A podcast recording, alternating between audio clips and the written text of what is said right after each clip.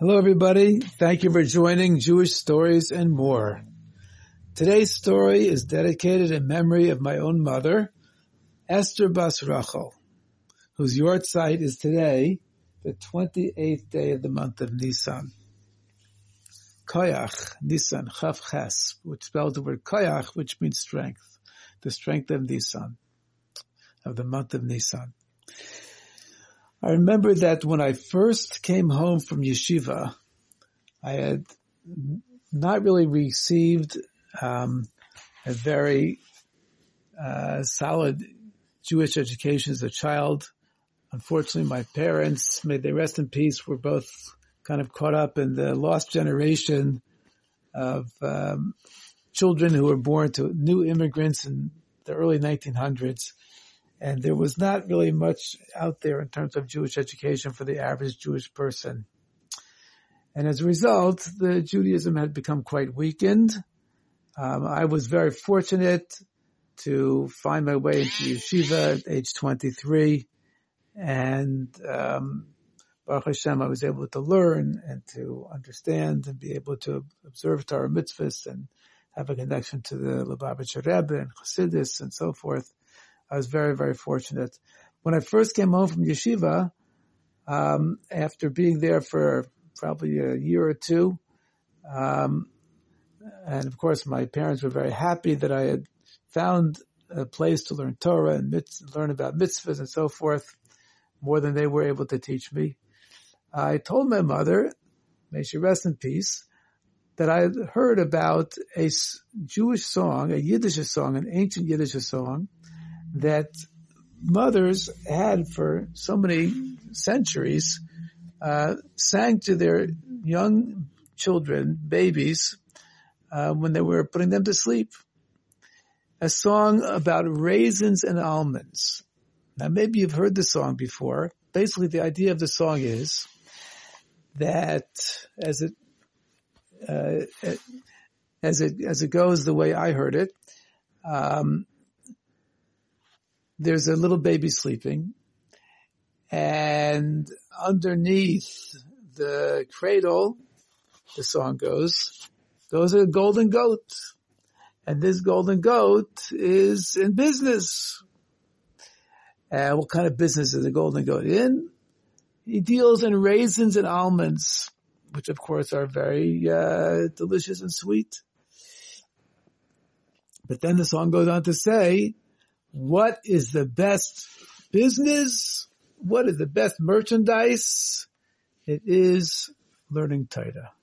And this is what we sing to our infants before they can even understand the words so that they're already surrounded by these ideas that uh, there's all sorts of things out there in the world. There's all sorts of merchandise. But what is the best merchandise of all is nothing material. It's not raisins, not almonds. It is learning Torah. Torah is the most precious thing. And this is one of the most important things that we teach our children. And of course, Jewish women are the main ones to teach this to their children. Of course, the Jewish men have to help as well and set a good example and so forth. But who is it that actually is holding the baby most of the time and taking care of the baby most of the time, nursing the baby and so forth? These are the Jewish women. And I'm very, very um, grateful that my own mother, may she rest in peace, gave me a lot of love and took care of me beautifully.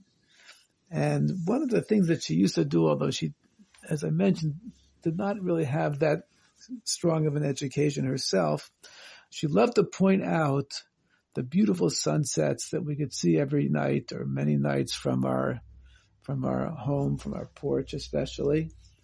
And anything in nature, whether it was the ocean that we went to quite often, it was nearby our house, or one time I remember she took me out on a walk early in the morning, six o'clock in the morning, uh, to a nearby farm. We walked to this farm and we saw sheep there in the morning.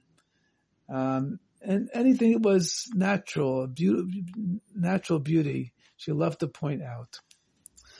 Later on, I learned a little bit of an addition to this perspective, which was that Hashem is the one who creates the world. And when we look at something beautiful in nature, what we're really looking at is Hashem's clothes, so to speak. That Hashem is enclosed, is immersed in the natural world. Of course, Hashem is infinitely beyond the natural world. But the natural world is a little bit of expression, a very tiny, tiny, tiny expression of Hashem's wondrousness. And as a matter of fact, when we go and see a zoo or something like that, you know, animals, uh, aquarium, it's actually a wonderful experience, especially if we keep in mind the pasuk, Ma Rabu Masech Hashem. How great are your works, Hashem. And the fact that Rebbe would encourage parents to take their children to see um, such things and to explain to them with this pasuk, Ma Rabba Masech Hashem, how great are your wonders Hashem, that all these animals or all this scenery or whatever it is that we are showing our children out there in the natural world, it's not just beautiful because it's nature, rather it's because it's a work of Hashem. And by looking at these things and noticing these things, we are able to to to strengthen our wonder for Hashem, our awareness of Hashem, our love and our awe for Hashem. Now I'd like to also share with you a short uh, piece about something else which happened on this day, besides the fact that it was my mother, aleha hashalom's, uh, aleha hashalom's yahrzeit. And that is that on this day, the 20th of Nisan in 1991, about 32 years ago, the Rebbe spoke about the amazing opportunity of this day. The month of Nisan in general is a special month. It's a month of miracles. It's a month when the Jewish people came out of Mitzrayim. And the whole month is a miraculous month. Not only the first three days of Nisan, which would already be what's called a chazaka, three days in a row of a miraculous month.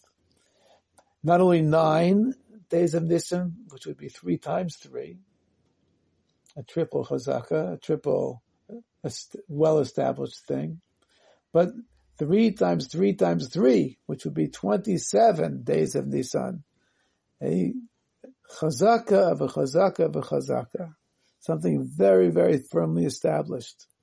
And today is even more than 27, it's 28 days of Nisan. The full force of the month of Nisan, in fact, 28 means koach, that is, um, it's the numerical value of koach, which means power. And so this is a very, very special day that I've explained for bringing the Geula. And yet, we see that people are not so excited about bringing the Geula people are not so excited about crying out to Hashem and saying Hashem ad masai. Until when will we be in Galus? We have to, we have to get out of this exile. We have to have the Geula. Hashem, please bring the Geula. And in fact, that everyone went so far as to say that he has done everything he could to bring the Geula, and now he's giving it over to us. That is that each and every one of us should try to take responsibility and say, it's up to me to bring the Geula. I have to do everything which I can do in my power, and more than what's in my power, to bring the Geula. To use extreme powers, extreme effort, but in an orderly way, in an organized way. And in this way, by doing even one more mitzvah, one more good word or even one more good thought, hopefully we will bring the Geula immediately. And so I would encourage everybody on this special day of the 28th day of Nisan to take full responsibility. We must all take full responsibility and say, okay, it's up to me. I have to do my very best to bring the Geula. I have to feel as if it's up to me to do my very best to bring the Geula. Increasing and learning Torah and doing mitzvahs especially learning about Mashiach and Geula, and goodness and kindness. And this way, God willing, we will have the Geula immediately, if not sooner. Thank you for joining Jewish Stories and More.